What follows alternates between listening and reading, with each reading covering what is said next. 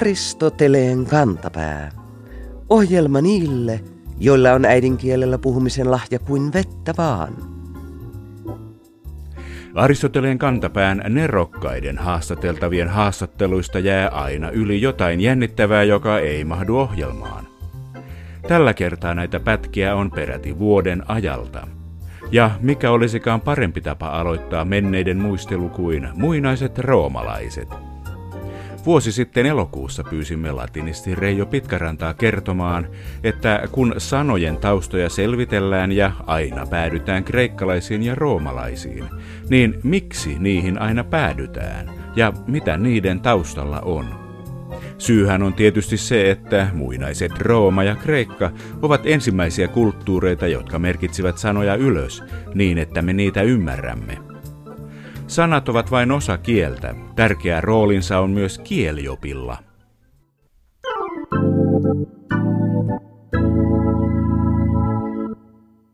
Latinalla oli siis tiukka kielioppi, jota noudatettiin pitkään. Oliko latina ensimmäinen kieli, jolla oli kielioppi vai ehättivätkö nämä kreikkalaiset ensiksi? Joo, tälläkin kulttuurin osa-alueella roomalaiset olivat kreikkalaisten oppilaita hajanaisia mietteitä kieliopillisista kysymyksistä esittivät jo Platoon ja Aristoteles ja ennen muuta sofistit 400-luvulla ennen Kristusta Kreikassa. Mutta itsenäiseksi tieteen alaksi kielioppi tuli vasta stoalaisten filosofian ansiosta 300-luvun lopulla ennen Kristusta. Ensimmäinen perustavaa laatua oleva kielioppi on Dionysios Traakialaisen tekemä. Hän eli ensimmäisellä esikristillisellä vuosisadalla Rodoksella. Hänen kreikan kielioppinsa oli systemaattisesti laadittu ja siitä tuli myös muiden myöhempien kielioppien esikuva. Toinen etevä kieliopin tutkija oli Tyrannion, jonka nimi tuntuu vähän pelottavalta ja hänen oppiensa vaikutus tuntuu sitten latinan kieliopeissa, joista ensimmäinen oli Varron kirjoittama De Lingua Latinaa, joka ilmestyi 45 ennen Kristusta, eli sen synnystä on 2060 vuotta. Hienoa. Monet kieliopin opiskelijat heidän jälkeensä ovat kokeneet traagisia hetkiä tyrannisten opettajien alaisuudessa. Onko tällä tyranniolla mitään tekemistä tämän tyranni-sanan nykymerkityksen kanssa? Se on sama sana, mutta sillä on eri merkitys. Nimittäin tyranni oli alkuaan ihan positiivinen. Se oli yksinvaltias ja näitä erityisen hyviä yksinvaltiaita olivat Kreikan tyrannit arkaisella ajalla. Nimittäin he puolustivat tämmöistä maa-aatelistoa heidän mielivaltaisuuksiaan vastaan tavallista kansaa, mutta Sisiliassa oli sitten itsevaltaisia tyranneja myöhemmin, niin sen takia tämä tyranni sai tämmöisen huonontavan merkityksen, tämmöinen itsevaltias, joka tekee, sortaa muita ja tekee oman päänsä mukaan.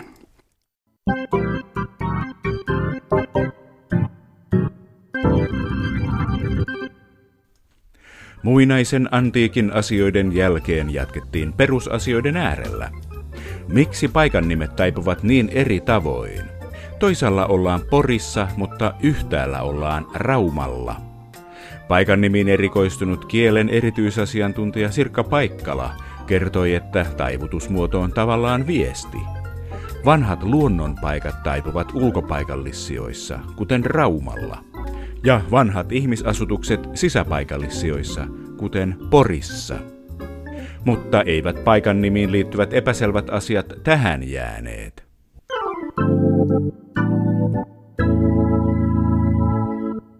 Miten sitten vesipäätteiset? Tuttavani Orivesi nimiseltä paikkakunnalta tuntevat identiteettiongelmia, että ovatko he oriveteläisiä, koska siinä on se vetelä vai ovatko he orivetisiä? Siinä taas tämä vetinen, niin kuin kauheasti tämmöisiä negatiivisia mieleyhtymiä. Niin, no miten sen ottaa, että yleiskielessä se käypä taivutustapa on, on muodostaa sitä vesiveteläinen, mutta sitten paikkakunnalla on muunlaisia taivutustapoja ja toki niitä voi käyttää ja varsinkin paikallislehdissä. Että monesti ne on nämä asukkaan nimitykset voi olla sen verran harvinaisia, harvoin käytettyjä, että niitä ei voi tietää, mutta jolloin voi käyttää sitä, mitä yleiskielen avulla voi helpommin johtaa. Paikalliset antaa tietysti omaa paikallisväriä ja kyllä vesi on semmoinen, että se monilla muillakin paikakunnilla taivutetaan vetinen. Kiuruvedellä asuvat ovat kiuruvetisiä tai kiurukkaita. Kiurukas on hieno. No sitten paikan nimi on myös ja asutusnimi on myös Suomen rajojen ulkopuolella. Toiset käyvät Ruotsissa, mutta toiset käyvät sitten Venäjällä. Miksi, onko Venäjä tämmöinen luontonimi sitten tämän Kustaa Vilkunan jaottelun perusteella nimistön erityisasiantuntija Sirkka Paikkala? No tätä Kustaa Vilkunan jaottelua soveltaaksemme, niin kyllä Venäjä tähän hyvin istuu. Jos ajatellaan, että ulkopaikallisia käytetään laajoista alueista, jotka ovat epämääräisiä rajoiltaan. Ja silloin kun tämä taivutus on meille suomen kieleen vakiintunut, niin varmasti Venäjä on ymmärretty semmoiseksi hyvin laajaksi alueeksi, joka ulottuu ties mihin saakka. Onko Venäjä ainoa maan nimi, joka taipuu tällä tavalla? No esimerkiksi monikolliset saarten nimet, jotka maiden nimiä, ne taipuu ulkopaikallisissa Filippiineillä esimerkiksi. Niitä voidaan tauttaa sekä sisä- että ulkopaikallisissa sijoissa ja matkailun vuoksi ulkopaikallisia on yleistyneet, kun ajatellaan, että ollaan siellä lomalla ja ollaan rannalla.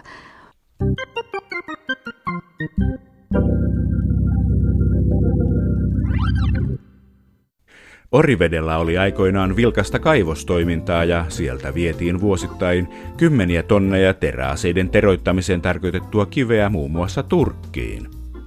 Niinpä voimme tähän perään ottaa esiin lokakuisen haastattelun, jossa mineralogi Seppo Lahti kertoi meille kivien ja mineraalien nimistä ja nimien historiasta. Mineraalien runsauteen eri puolilla maailmaa löytyi hiukan yllättäviäkin syitä –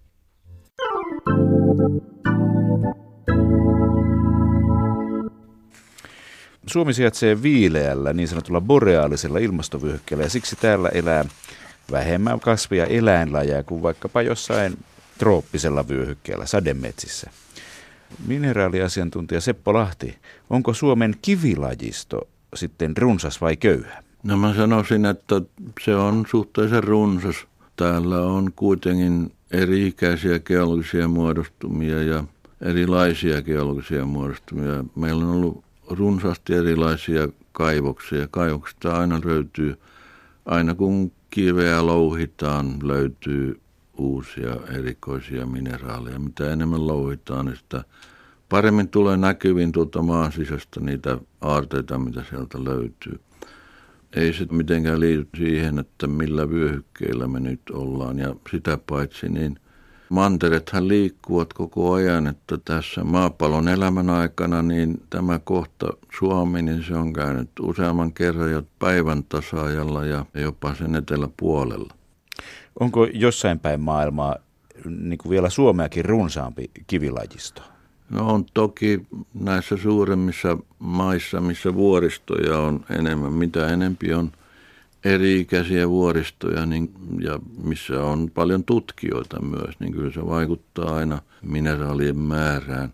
Eniten mineraaleja on luultavasti kuvattu USAsta muistaakseni ja niissä maissa, missä mineralogia on vanhaa Saksassa, Ranskassa, Italiassa, niin niistä maista on kuvattu hyvin paljon erilaisia mineraaleja.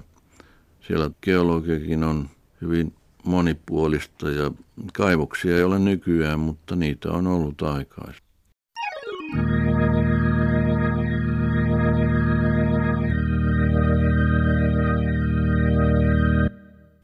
Itsenäisyyspäivän aikaan selvitimme tietokirjailija Inkeri Koskisen kanssa, millaisia villejä tarinoita suomalaisuuden taustoista on aikoinaan kehitelty. Milloin juuremme on löydetty muinaisesta Kreikasta – milloin paikan nimemme kertovat, että Trojan sotahan käytiin Suomenlahden rannoilla. Tällaiset fantastiset kehitelmät voi nähdä huonon kansallisen itsetunnon merkkinä.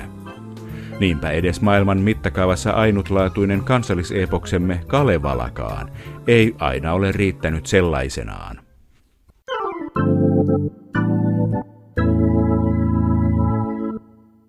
Trojan sota. Vuosikausia tapellaan yhdestä Jumalan jekusta suurin mm-hmm. piirtein. Sitten nämä Beowulfit ja tällaiset on ankaraa miekankalistelua, lohikärmeitä mm-hmm. vastaan ja muita vastaan. Mutta Kalevalassa kaveri vaan soittaa kannelta ja tietää loitsuja.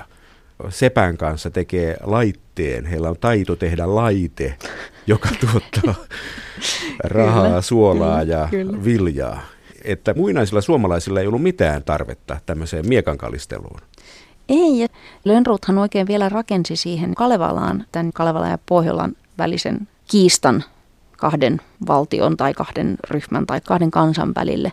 Ei se niin selkeä siinä kansanrunousmateriaalissa ole tämmöinen vastakkainasettelu, mutta Iliasta ja Odysseasta ja vanhoista epoksista mallia ottaen Lönnrot tämmöisen sinne rakentasi, mutta tämä ei ole aina miellyttänyt. Erityisesti 30-luvulla Rudolf Dillström kirjoitti semmoisen hienon kirjan Kalevala ja meri. Liittyy aika vahvasti siihen, että kun ruotsalaisilla on niin hieno se semmoinen niin viikinkihistoria, joka on kovin sotaisa ja uljas, ja sitten siihen verrattuna tämmöinen kanteleen soittaja, niin ei tyydyttänyt kaikkia 30-luvun suomalaisia ja halusivat sotaisampia sankareita.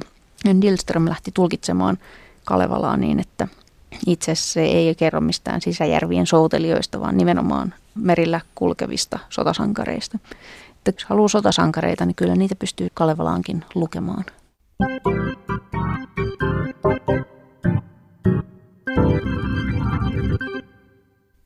Joulun tunnelmaan ja joululaulujen historiaan meidät johdatti kaikenlaisen laulun mahtava tietopankki, joululaulujen tutkija, kuoromies ja Sibelius Akatemian takavuosien kirkkomusiikin professori Reijo Pajamo.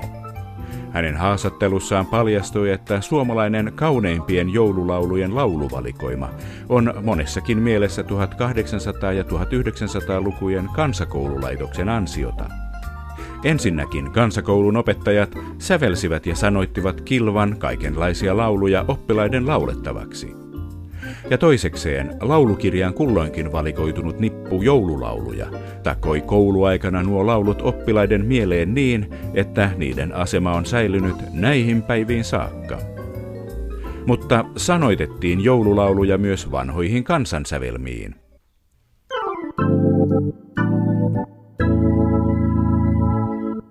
Nurmeksesta on muistiin merkitty tällainen kansanlaulu kuin Petetty nuorukainen.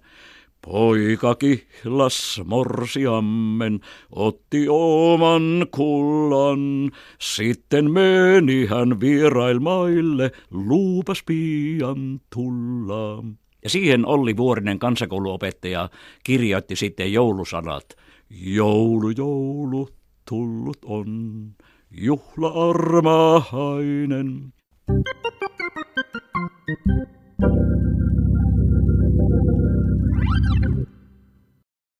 Kalevala on ikivanhaa suomalaista tarinaa, joten aika ajoin epäillään, alkaako se olla jo pölyttynyttä jorinaa, joka joutaa unohtumaan.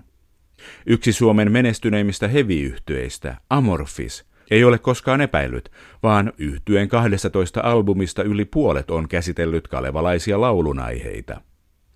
Viime vuosien ajan Amorfisin Kalevala-aiheiset sanoitukset on laatinut paremmin kuvataiteilijana tunnettu Pekka Kainulainen, jonka innostus suomalaiseen kansanperinteeseen on lähtöisin jo 1980-luvulta. Kalevalan päivän kieppeillä hän kävi kertomassa meille, miten ikivanha tarusto kääntyy moderniksi musiikiksi.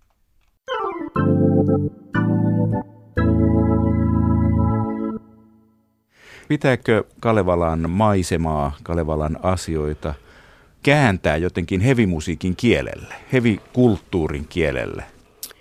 No mun mielestä ei tarvi kyllä, koska kyllä Kalevalasta itsestään löytyy. Sieltä löytyy sitten ihmeellisen, sieltä löytyy väkivaltaiset tuonella virrassa hajoamiset ja ihmisen niin kuin palasiksi menemiset. Tai sitten sieltä löytyy nämä miekan nostelijat ja kalskahtelijat, että – ei tarvi erikseen mun mielestä kääntää. Se on jo siellä, mutta se mikä siinä on vähän niin kuin lisää, niin sitten siellä on myös se herkempi suopursun kukkanen mukana.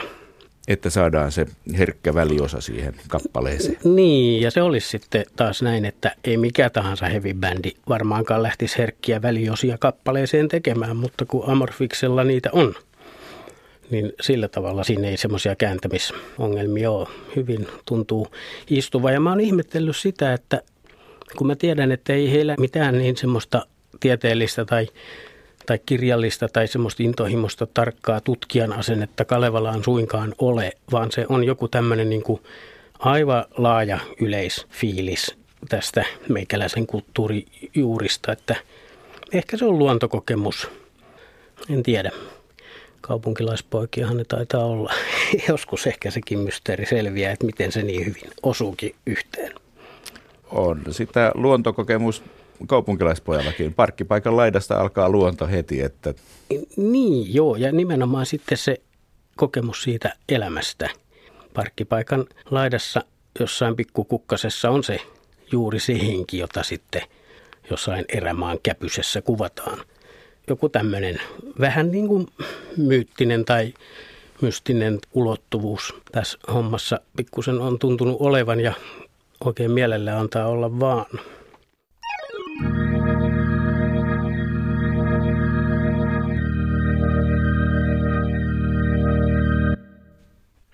Generation Butthurt, herkästi loukkaantujien sukupolvi. Näin lukee erässä meemissä, joka kiertää internetissä.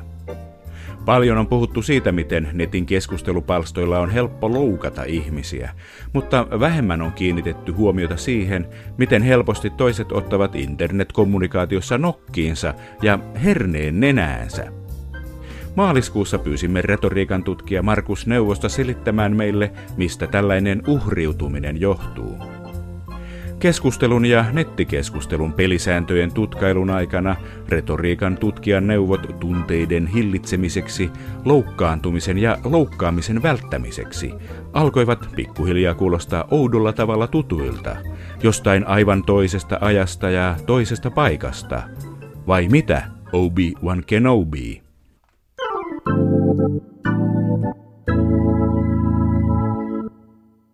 Kuulostaa ihan Jedi-ritarien ohjeilta. Jos annat tunteellesi vallan, niin olet hävinnyt pelin. Juu, kyllä vain.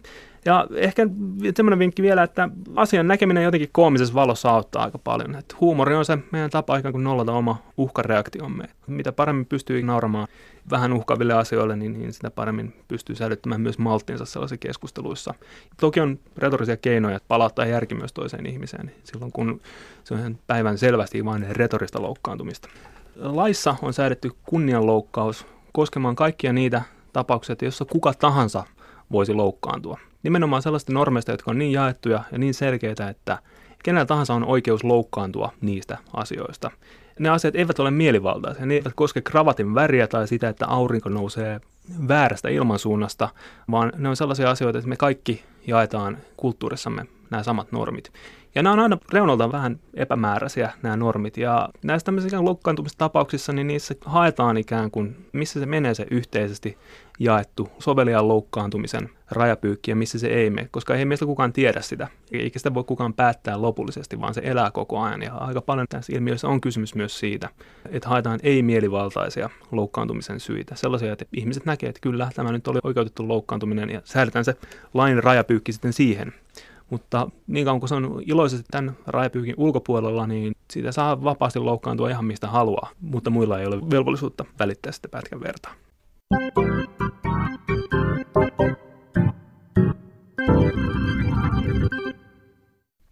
Suomesta löytyy puhetapoja, joista loukkaaminen ja loukkaantuminen tuntuvat olevan kaukana.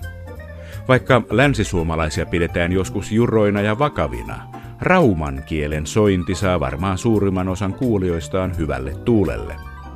Rauman kielekin varmasti taipuu kielteiseen inhimilliseen ilmaisuun, mutta yleisesti ottaen raum giel tuntuu vievän kuulijansa johonkin varsin leppoisaan paikkaan – Rauman kaupungin 574-vuotissyntymäpäivän kunniaksi pyysimme Rauman kieltä vaalivan Nortamoseuran kapteenilta Markku Toivoselta johdatuksen kaupungin omaleimaiseen kieleen, jossa Suomi, Viro, Ruotsi ja pohjoisen Euroopan merenkäyntivaltioiden kielet soivat sulassa sovussa.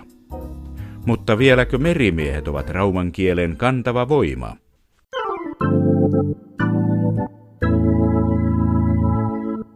Puhuvatko merimiehet yhä rauman kieltä?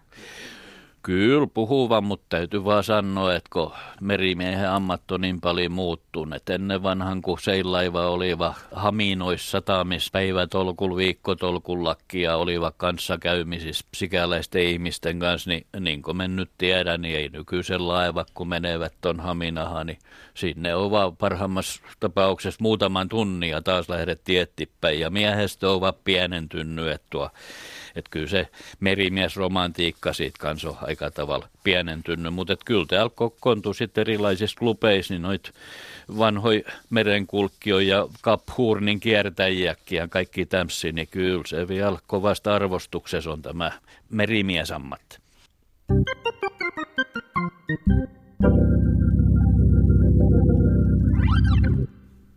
Me suomalaiset asumme havumetsävyöhykkeellä, mutta kasvaa meillä lehtipuitakin. Keväällä lehtien puhkeamisen aikoihin pyysimme kasvien nimiä tutkinutta kielen erityisasiantuntija Kirsti Aapalaa kertomaan, mistä lehtipuittemme nimet tulevat ja mitä ne kertovat. Puut ovat saaneet nimensä jostain, mutta ne ovat myös antaneet nimiä esimerkiksi monille eläimille. Vai ovatko antaneet?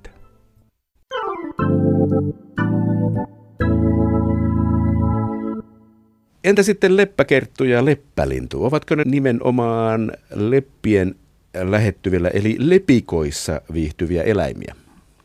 No leppälintu ainakin on tavallinen metsissä edelevä lintu, mutta näissä tapauksissa leppä viittaa kuitenkin väriin.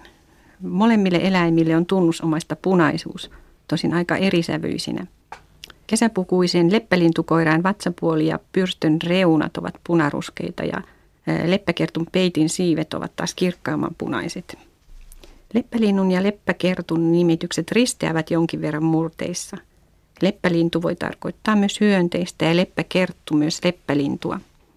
Hyönteisleppäkertulla on kuitenkin ollut huomattavasti enemmän erilaisia nimityksiä. Tavallinen ja yleiskielessäkin käytetty nimi on leppäpirkko. Muita leppään liittyviä ovat esimerkiksi leppäkännä, leppäpirjo, leppäterttu, sanottu leppätiera ja leppätiira. Ja leppäkertto on sanottu myös ainakin Jumalan lehmäksi, kultakännäksi ja lenninkäiseksi. Monia näistä on käytetty vain loruissa ja hokemissa. Tuo ö, muutaman nimityksen loppuosa kännä tarkoittaa yksinäänkin leppäkerttua tai sitten jotain muuta kuoriaista. Useissa leppäkertunimityksissä on mukana vanhan perinteinen naisen nimi, joka näyttäisi pohjautuvan – keskiaikaiseen naispyhimykseen. Pirkko viittaa pyhän Birgittaan, Kerttu Gertrudiin ja Tiiran, Tieran ja Tiiron on ehdotettu olevan muistumaa Katariinasta. Myös useassa muussakin kielessä leppäkerttu on omistettu jollekin pyhälle naiselle, varsinkin Marialle. Esimerkiksi Saksassa leppäkertun nimenä on Marienkäfer ja Englannissa Lady Bird. Leppäkerttoa on pidetty jonkinlaisena välittäjänä maallisen elämän ja taivaan välillä, ja näistä keskiaikaisista uskomuksista on vielä rippeitä jäljellä monien lapsina oppimissa loruissa. Leppäkerttua on ainakin Keski-Euroopassa pidetty myös onnen symbolina, ja siten sen voi löytää esimerkiksi vanhoista onnittelukorteista. Minkä takia se on viestinviejä taivaan ja maan välillä? Siinä on kai tämä punainen väri ollut yksi. Punaisia marjoja on arvostettu aikoinaan enemmän kuin tummia marjoja. Se on yksi syy. Ja sitten leppäkerttuhan on hyödyllinen eläin, että se on huomattu, että se hävittää kirvoja ja muita tämmöisiä.